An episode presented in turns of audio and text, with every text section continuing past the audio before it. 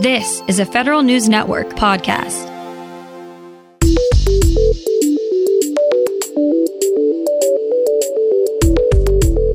Coming up on today's federal newscast, congressional regulators want to know if the increased amount of telework agencies are now doing has any effect on their cybersecurity. A bill in Congress would require contractors to be more proactive to thwart hackers.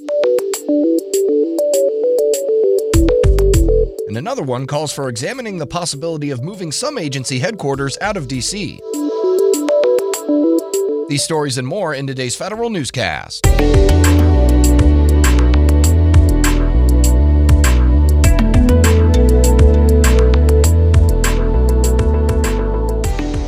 Welcome to today's episode of the Federal Newscast. I'm Eric White.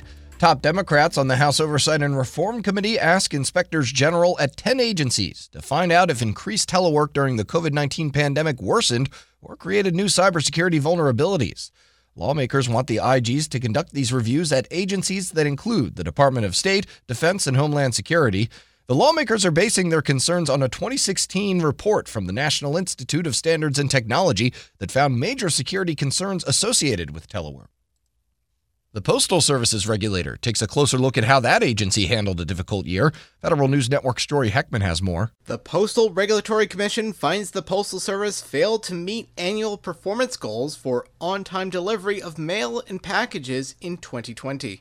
The PRC says the COVID 19 pandemic, combined with a surge in mail from the 2020 census and election mail, imposed significant challenges on the agency. USPS only met half of its benchmarks for providing a high level of customer service and fell short of its response rate goal for an agency wide survey. Jory Heckman, Federal News Network. Congressman Ted Lieu introduces a bill to strengthen the cybersecurity of government contractors. The legislation would require vendors to publish vulnerability disclosure policies, or VDPs, letting ethical hackers detect security risks and report them to the company. The Department of Homeland Security last September mandated agencies create a VDP program and disclose vulnerabilities. Vendors, however, do not have the same requirement. Lieu believes requiring vendors to have a VDP program would go further to help contractors protect their networks and data. Agencies that saw their workforces shrink or relocate in recent years are due for a hiring spree. Federal News Network's Nicole Ogrysko explains. The Biden administration wants staffing boosts at several civilian cabinet agencies in 2022. The Department of Housing and Urban Development and Environmental Protection Agency plan to add more staff under the president's budget proposal. The Interior Department does too. All agencies say their workforces have declined in recent years. Interior is also reviewing the previous administration's relocation of the Bureau of Land Management. The department says 80% of impacted BLM employees didn't relocate. Nicole Ogrysko, Federal News Network. A bipartisan group of lawmakers is pushing for a commission to study whether agencies should be relocated outside the Washington, D.C. metro area. Congressman Tim Ryan's bill would establish a commission within the General Services Administration to examine this idea. The commission would consist of 10 members appointed by congressional leaders and will have two years to submit a plan to Congress. The study will also prioritize low income communities or other areas that are best suited for the agency. Agencies will soon have new small business goals that would increase acquisition spending with small disadvantaged businesses by 50% over the next five years.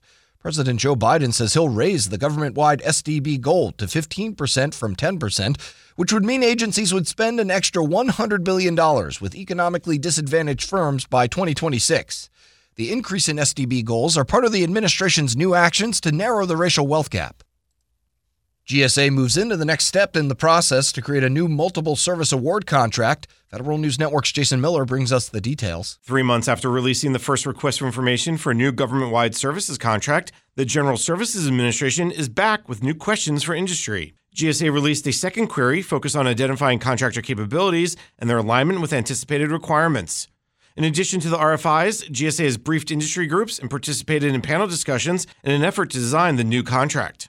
Responses to the second RFI are due June 21st. GSA is planning another industry day in late July to discuss the responses. Jason Miller, Federal News Network. A federal judge sides with Amazon in a dispute over how to move ahead in the saga of litigation over DoD's multi billion dollar Jedi Cloud contract.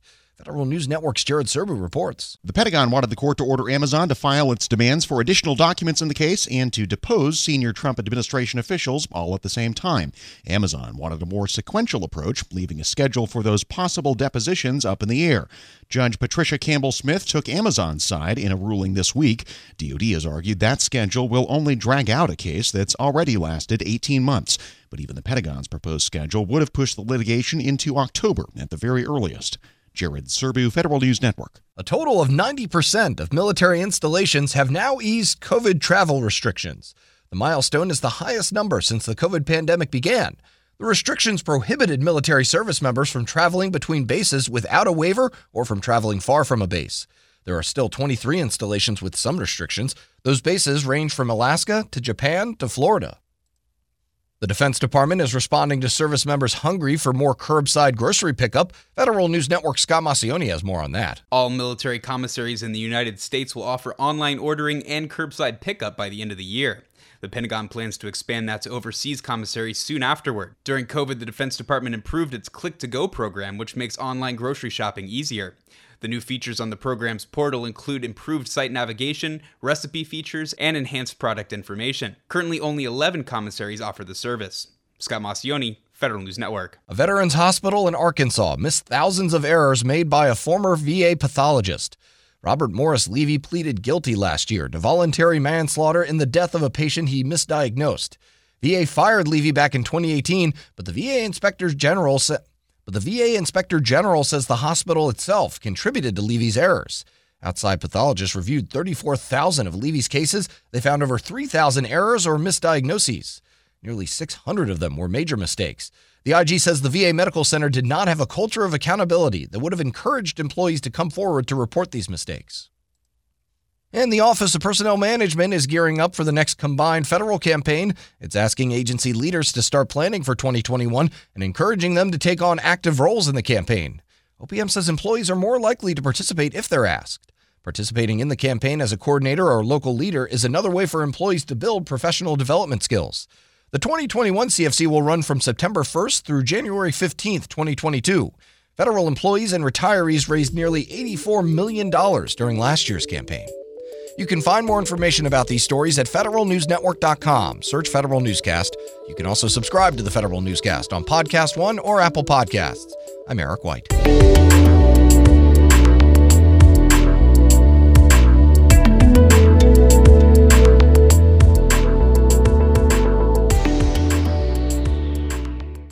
Whether it's Baker's Simple Truth Turkey or mac and cheese with Murray's English Cheddar or pie made with fresh Cosmic Crisp apples. There are many dishes we look forward to sharing during the holidays, and Baker's has all the fresh ingredients you need to turn today's holidays into tomorrow's memories. Baker's, fresh for everyone.